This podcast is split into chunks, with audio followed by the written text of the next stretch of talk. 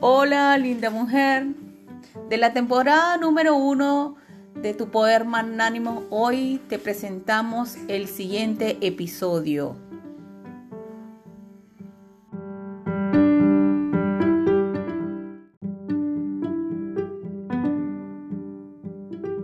Hola, buenas noches, linda mujer. En la temporada número 8 o 12, no sé. Eh, tenemos una invitada de lujo.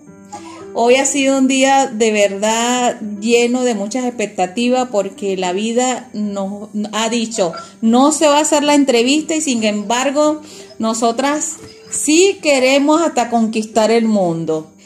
Esta es una mujer que es una mujer emprendedora, luchadora, es una mujer que ha estado en el mundo de, del teatro, es profesora y también es eh, licenciada en arte. Es una mujer que ha tenido grupos de teatro, eh, que ha llevado una puesta en escena de alta relevancia en Venezuela y ahora es diseñadora de modas. Esta persona es una mujer grandiosa y de lujo. Se llama Solciré Domínguez. Hola, Solciré. Hola, ¿cómo estás, Yaje? Un placer estar por aquí, vale, qué hermosa presentación. todo eso y todo lo que se me ocurre en el camino soy. sí, yo, yo sé que, que que nuestra vida hoy ha sido como que luchar contra la incertidumbre y sin embargo esto no nos ha quebrado. nosotras hemos, dijimos hoy, la entrevista va porque la entrevista va, aunque sea por podcast. Así es, es que nos cierran la puerta y nos metemos por la ventana, y si no, por el huequito de abajo y se ve cómo se Cuidado con ese huequito.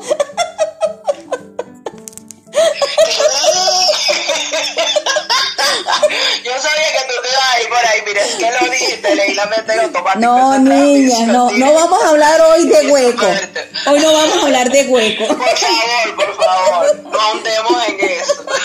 Hoy vamos a hablar, vamos a hablar de, de algo eh, que es extraordinario y no es nada de hueco. Es algo que está bien hecho y bien creado. Sol Siré es una mujer que tiene mucho desafío.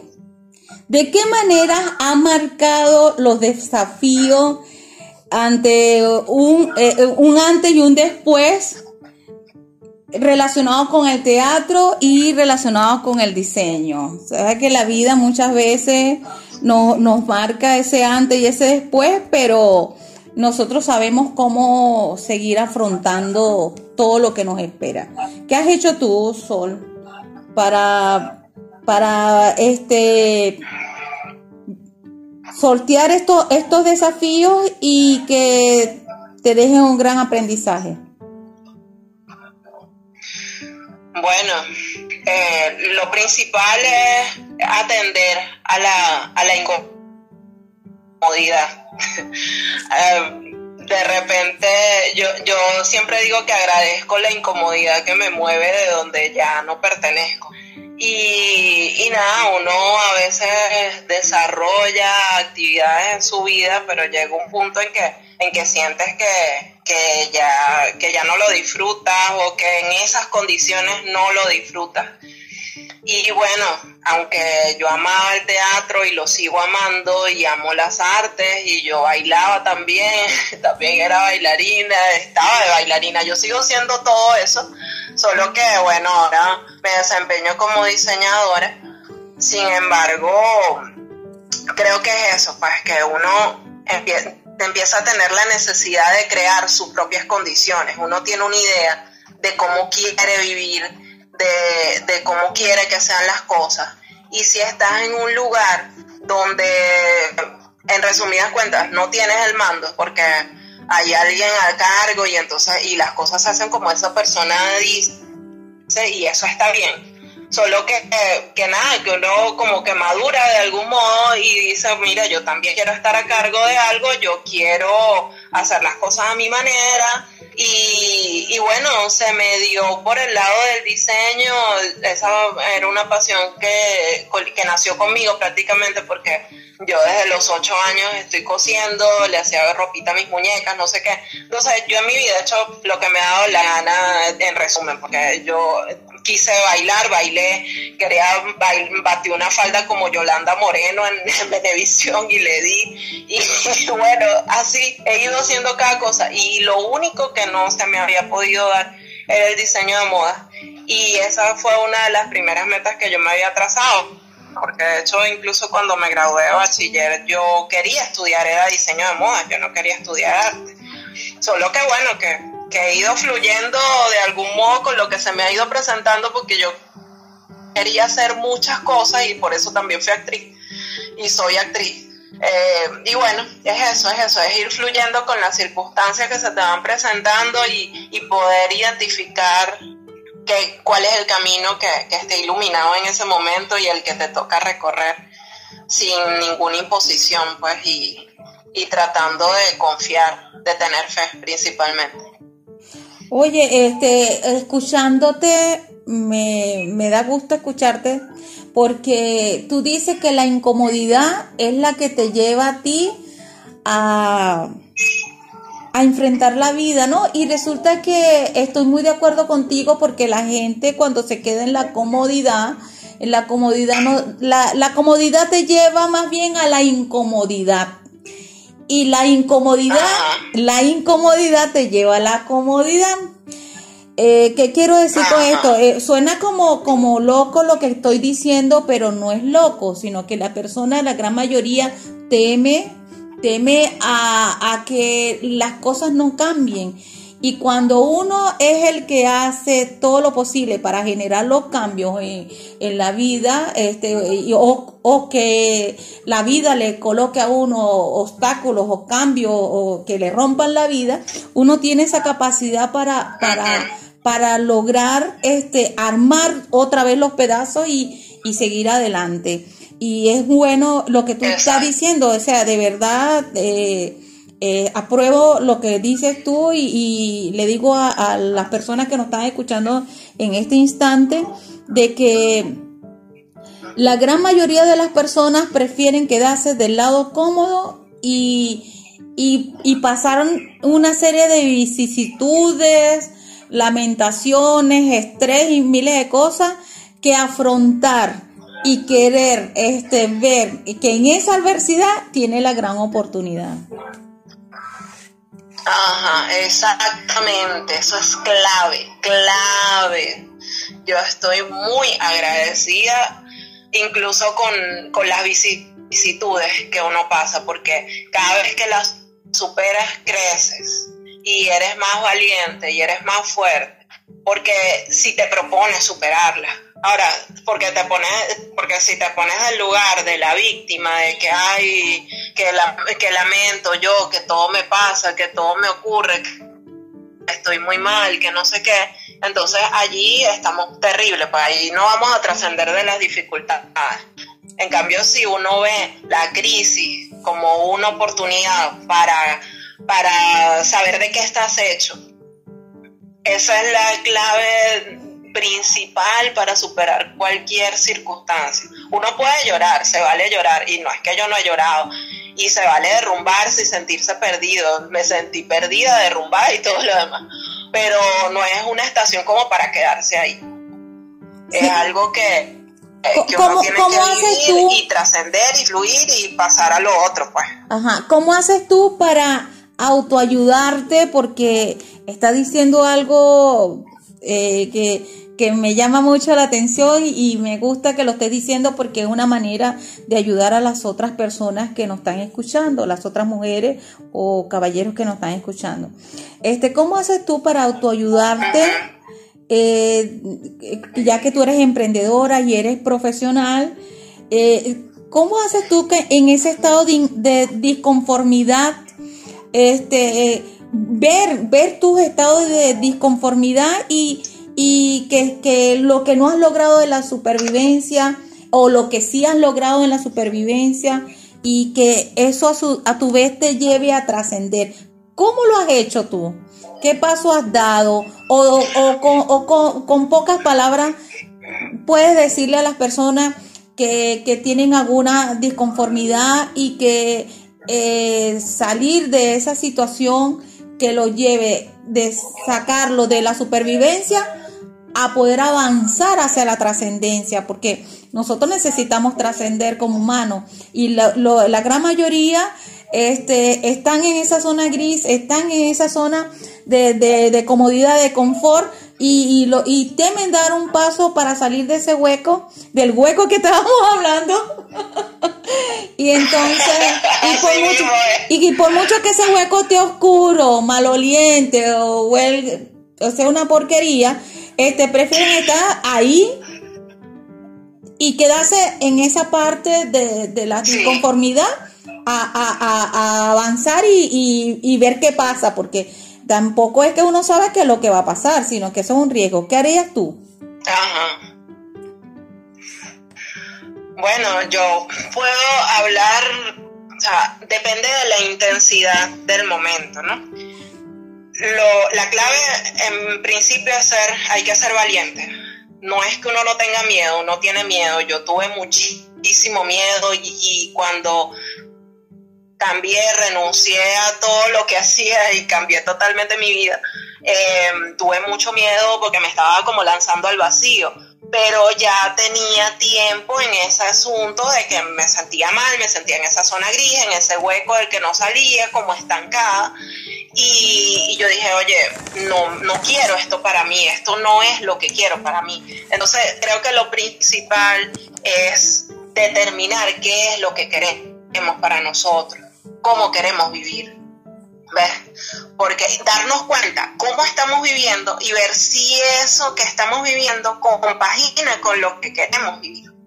Es lo que queremos vivir. Si no es, entonces tenemos, nos toca asumir y, y tener la valentía de nada, lanzarnos a veces sin paracaídas, a veces con paracaídas, dependiendo de los recursos de los que uno tenga, pero hay que lanzarse. Hay que lanzarse, es la única manera. Si uno siempre ha tenido un sueño y nunca se ha atrevido, tienes que tratar de hacerlo con lo que tengas. No es que, ay, primero tengo que hacer esto, después tengo que hacer lo otro. No, con lo que tengas tienes que arrancar.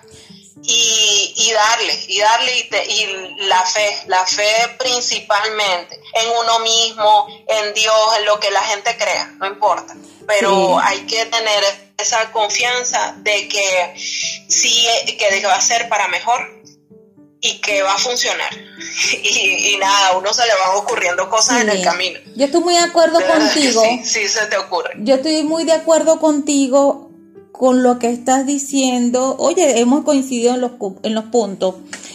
Este, la entrevista, la entrevista no es estructurada, la entrevista, ella no sabe las preguntas que le estoy haciendo y está fluyendo naturalmente y esto es lo que más me gusta de lo que estamos conversando. Eh, eh, tú has dicho algo que, que, que estoy muy de acuerdo contigo, que uno tiene que lanzarse al vacío y yo le llamo a eso un salto de confianza. Eh, cuando tú, por ejemplo, eh, los, los, militares lo hacen, los militares cuando van, en un avión, este, ellos tienen que lanzarse al vacío o si tienen que lanzarse por unos riscos, ellos tienen que hacerlo y tener y confiar en sí mismo. Tienen que creer tanto, creer tanto en sí mismo que sea indestructible, que nadie pueda romperte eso y que después tú en el medio de la caída tú vas viendo dónde vas a caer. O sea, tú estás saltando, pero tú después que vas a ver dónde vas a caer y cómo vas a caer. Y entonces eso se llama creer, creer este, indestructiblemente. Em, ¿Qué haces tú para volver a reconectarte contigo después de una situación, de una situación que sea un evento estresante, eh, ¿qué haces tú eh, para reconectarte con tu ser después que has tenido un movimiento emocional desagradable que te desequilibra la vida? Bueno, a mí lo que más me funciona es escribir.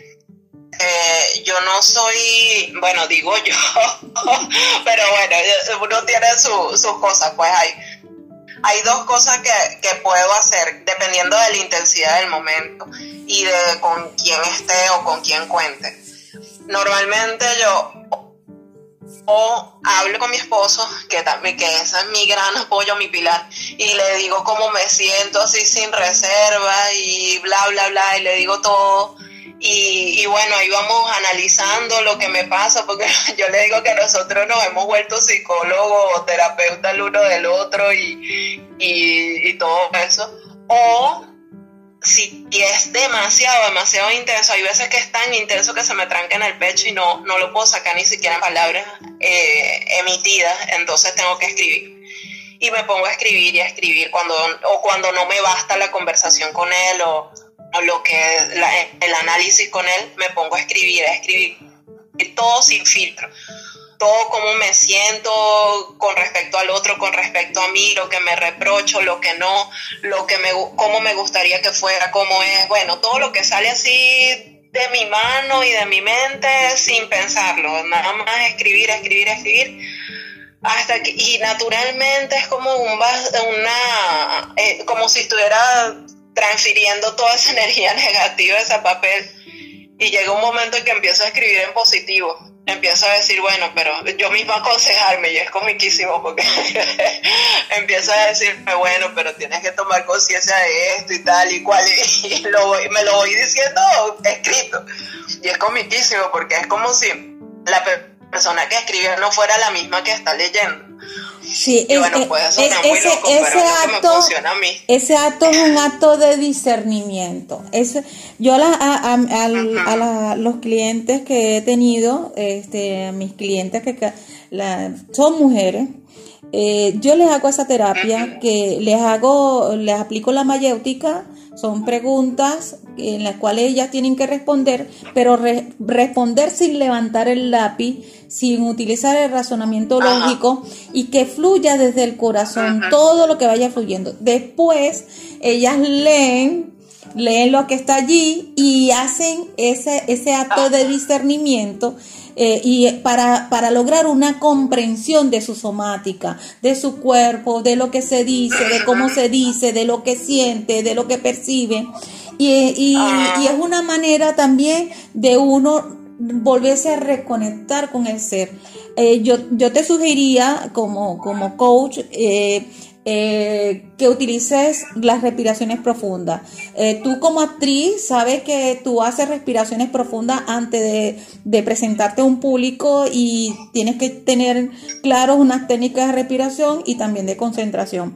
Y para tú tener esas técnicas de concentración, utiliza la respiración.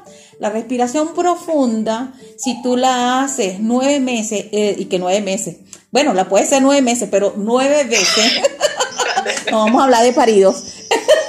si tú la haces, si tú la haces nueve, nueve veces y te coloca la mano derecha en el corazón, que el corazón está en el del lado izquierdo, y tú cierra tus ojos y empiezas a mirar hacia, tu entrecejo y respira profundo. Pueden llegar miles de pensamientos, pero tú a esos pensamientos no, no les vas a prestar la debida atención, solamente a los latidos del corazón.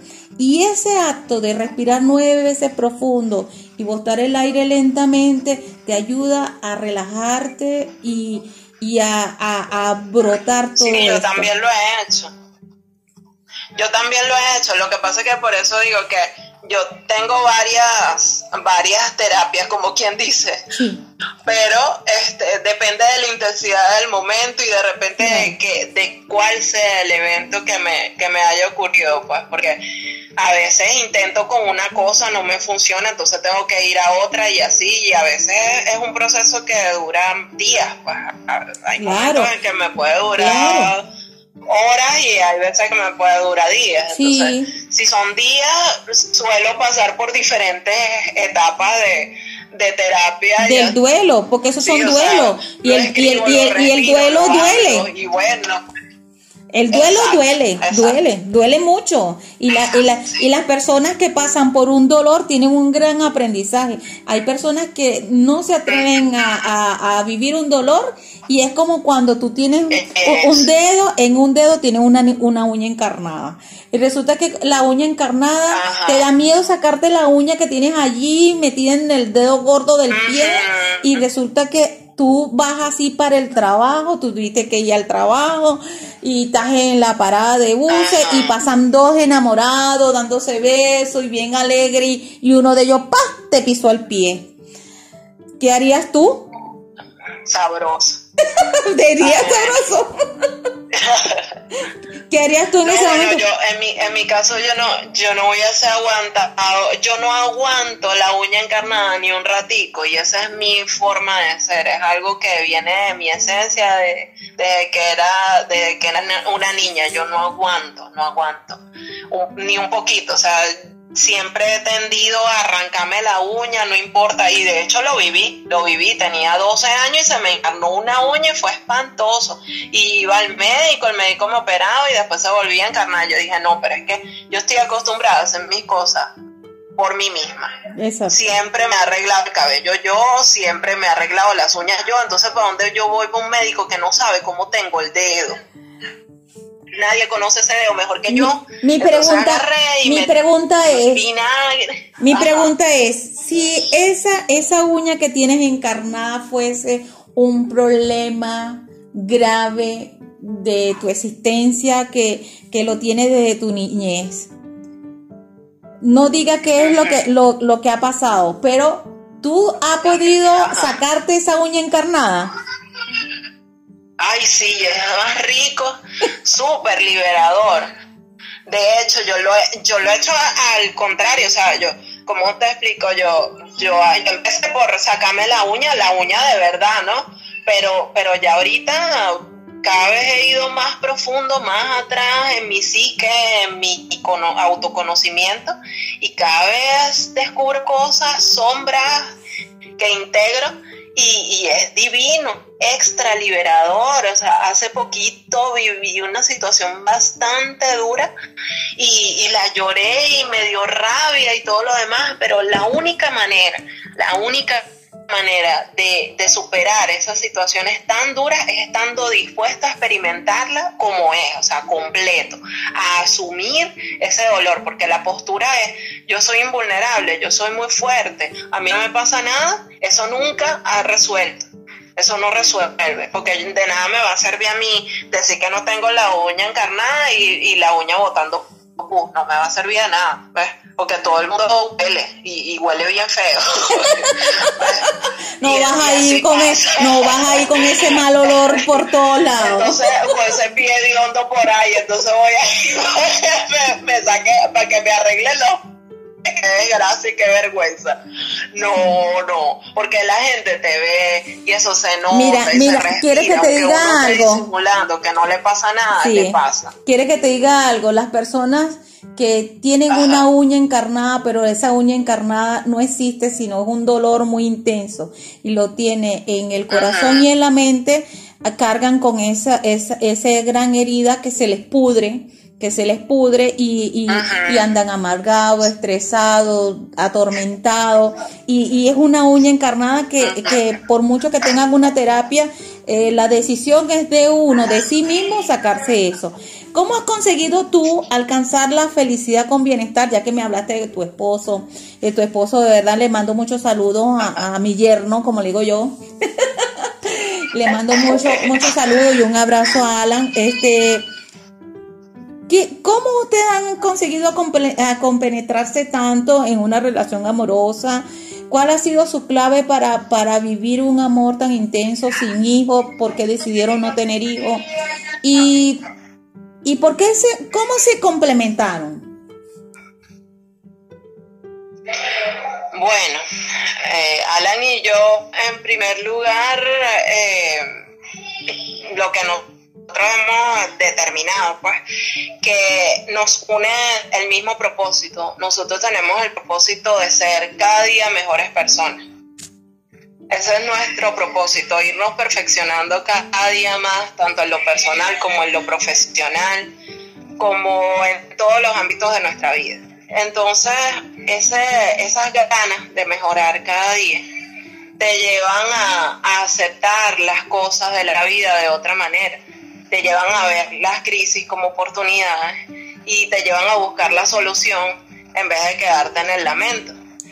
Entonces nosotros nos hemos basado en eso y, es lo que nos ha llevado a, convertirnos en la pareja que somos. Pues. Nos adoramos, nos amamos muchísimo y al principio teníamos muchísimas diferencias que se han ido limando cada vez y nos hemos ido integrando cada vez más y es por eso, porque hemos puesto el énfasis en cuál es nuestro propósito de vida y, y sabemos que tenemos un propósito en común. Entonces, y, y, como nos dijimos hace 15 años cuando nos hicimos novios y sigue estando vigente, yo le dije, yo sé que tú eres la mejor persona con la que yo puedo estar y lo mismo me dijo él. Y nosotros cada año renovamos esos votos porque es así. O sea, no, yo sé que a mí nadie, que muy pocas personas tienen esa valentía, ese propósito que tiene él. Y él también sabe que muy pocas personas son como soy yo. Entonces, bueno, Dios nos hizo el milagro de unirnos. Yo se lo, yo lo, se lo pedí un día a la, a la luna. Me acuerdo, Maru y yo, mi hermano y yo estábamos viendo la luna, estaba la luna llena. Y yo, y yo empecé, yo le dije, María, vamos a, a conjurar la luna. Vamos a pedirle a la luna el hombre que queremos. Yo tenía 18 años, 19 años. Y, y yo vi una descripción larguísima, un poco de punto positivos, hasta con físico y demás exacto. Y, y a la semana se me presentó ese muchacho y se me sentó al lado en el autobús y me preguntó que si el puesto estaba ocupado y yo le dije que no. Y bueno, desde ahí empezamos a hablar. Entonces, ¿qué te puedo decir? Tenemos 15 años hablando y no nos hemos casado. qué, qué, bonito eso. Eh, eh, es bonita la relación de ustedes porque yo también estoy viviendo una relación hermosa con Rolando, Rolando Ismael en ser eh, que yo digo que es una dulce bendición y Alan para ti también se ha convertido en una dulce bendición este de amor. Eh, yo estoy realmente convencida de que el amor es sinónimo de paz, que cuando uno vive un amor, el amor te hace libre, el amor eh, no te castiga, el amor no se doblega, el amor te hace crecer y evolucionar cada día más.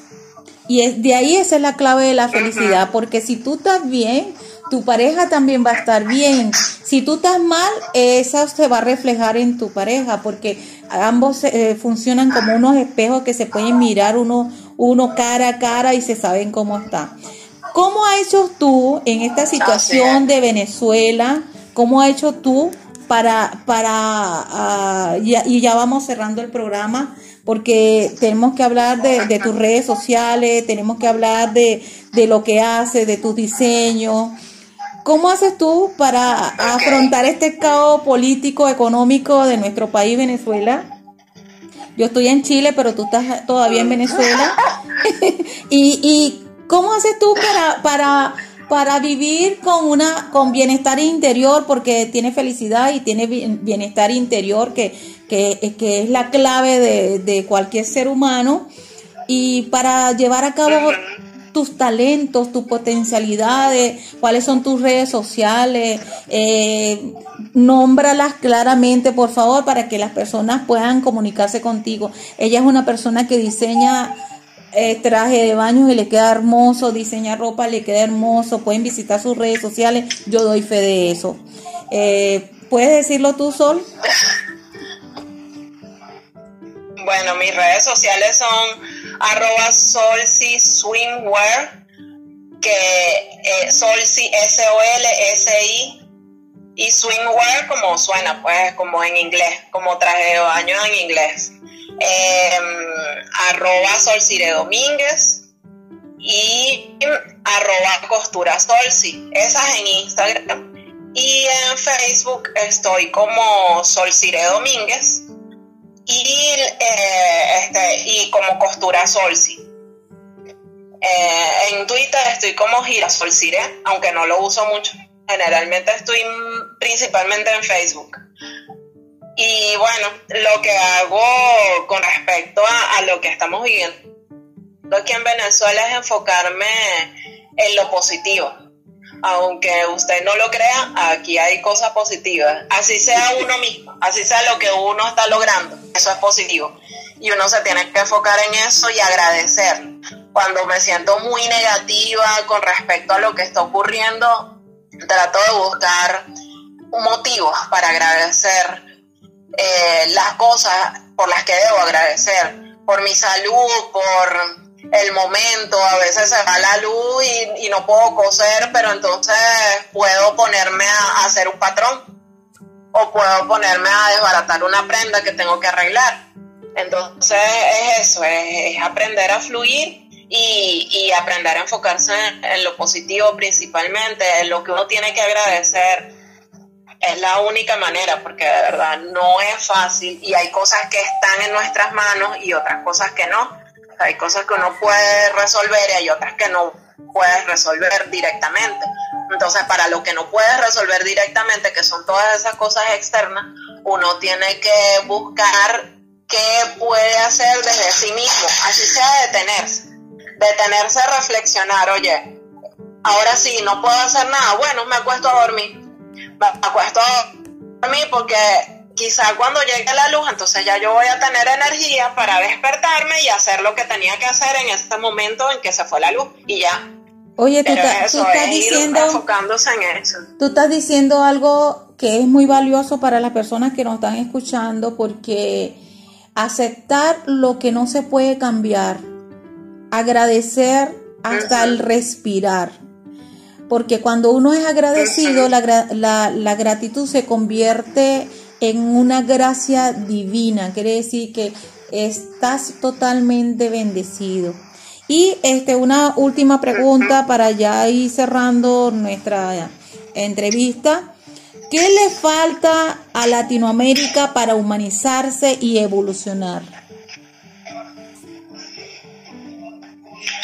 A Latinoamérica le hace falta dos cosas, según mi criterio. Bueno, ya dije uno, responsabilidad y criterio. Eh, la responsabilidad porque tenemos que parar el ciclo de víctima, hay que parar ese patrón ancestral de víctima, tenemos que trascenderlo necesariamente.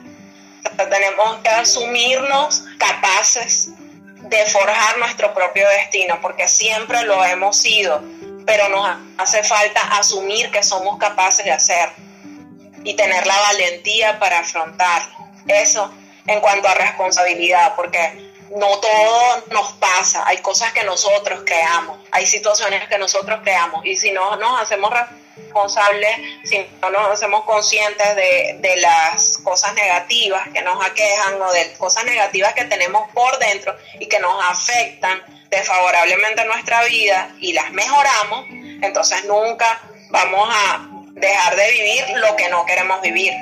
Y con respecto al criterio, porque hay que tener el valor de pensar, de ver las cosas, de formarse una, una identidad propia de pensamiento.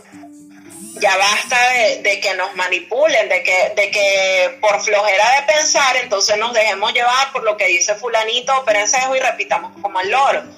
Debemos, debemos tener el valor de ver si lo que dice el otro realmente concuerda con lo que yo estoy viviendo, si esa realidad que el otro refleja tiene que ver con lo que a mí me está pasando y si no tiene nada que ver, tener la valentía de alzar la voz y decir, mira, no estoy de acuerdo, no estoy de acuerdo con eso.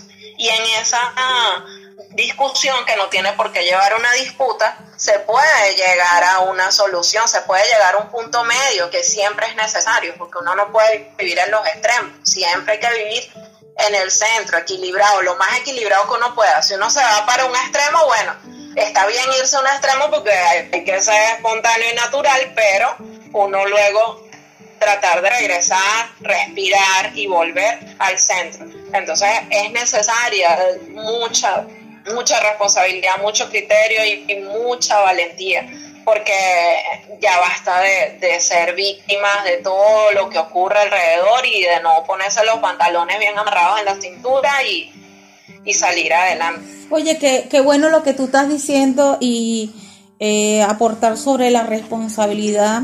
La responsabilidad nos lleva a dar soluciones claras. Eh, hay personas que, que se se acostumbran a hacer el problema, no a buscar la solución del problema. Hay que ser la persona que busque la solución del problema, no la persona que genere problema. Pero eso lo hace desde cuando uno admite de que uno es responsable de sí mismo.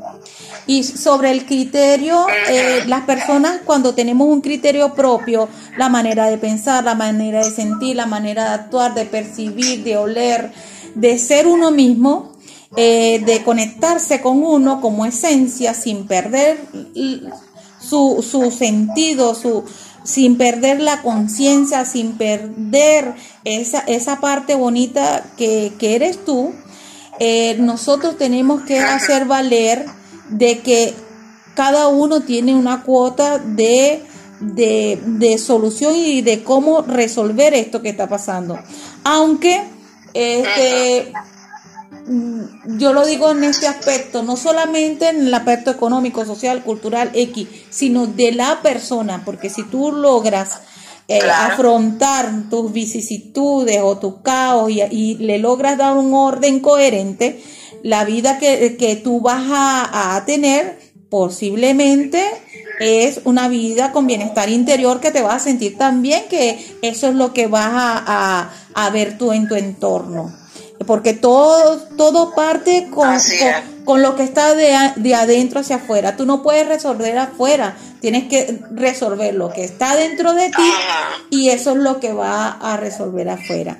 Bueno, niña, para unas palabras, unas palabras finales, eh, ¿qué le dices tú a esta mujer, a esa mujer que nos está escuchando, a esa mujer que que tiene, que, que quiere este también ser luz en la oscuridad de los demás y, que quiere levantarse, caminar, ser guía, motivación, eh, sin, sin ser protagonista, porque tú eres una mujer, tú eres una mujer de lujo porque no er, eres una mujer que eres anónima, pero sin embargo, a, a, eh, a pesar de que eres una mujer muy natural y muy normal, haces cosas tan extraordinarias que, que vale la pena sacarlo a la luz pública y así son todas las mujeres de lujo. Son mujeres que saben lo que quieren, saben hacia dónde va, piensan con, con su propio criterio, tienen libertad de pensamiento, tienen sus propios proyectos, tienen vida propia y saben a quién amar y con quién estar. Entonces, este, ¿qué le dices tú a esa mujer que te está escuchando ahorita? Bueno, eh, yo lo que le puedo decir es que eh, para aprender, porque nacemos con, un conocimiento, pero a veces nos cuesta asumir ese conocimiento y, y, ser fieles a él. O sea, nosotros sabemos quiénes somos, pero a veces nos cuesta decirlo en voz alta o decirnoslo a nosotras mismas o asumirlo. Entonces, lo principal es la humildad para estar dispuestos a ver quiénes somos, cuáles son nuestros puntos positivos y nuestros puntos negativos. Y luego de esa humildad tener la valentía para cambiar, para tratar, para cambiar y trabajar lo que no queremos, lo que no nos gusta de nosotras. Y la, autoestima para valorar lo que sí son, lo que sí nos gusta y hacerlo crecer yo creo que, eso es lo principal para, para hacer cada vez más luz. Hay que tener la humildad para reconocer nuestra, nuestra sombra y trabajarla e integrarla. Y, y, para, y la suficiente autoestima para, para reconocer que también tenemos cosas bonitas y cosas positivas y, y mostrarlas al mundo. Ser tan valientes como para mostrarlas, porque muchas veces nos da miedo, pero pero con miedo o sin miedo hay que hacerlo. bueno, este, en este momento vamos a despedirnos, Sol, de del programa Tu Poder Magnánimo.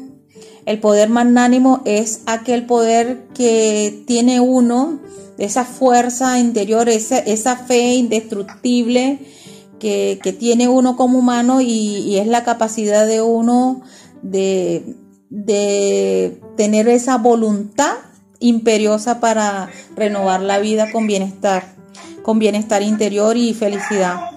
Bueno, me despido de Sol.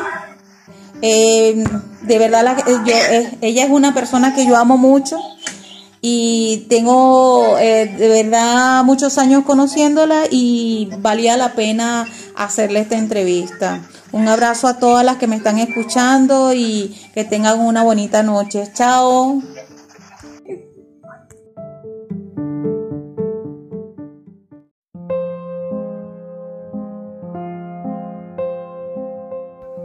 Y ten presente que Amore es tu poder magnánimo y tu poder con Amore es la grandeza de tu espíritu que renueva la vida.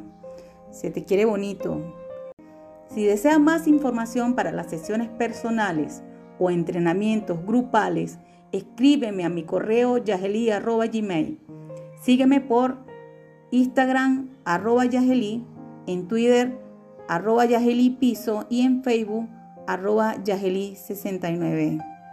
Besitos. Chao.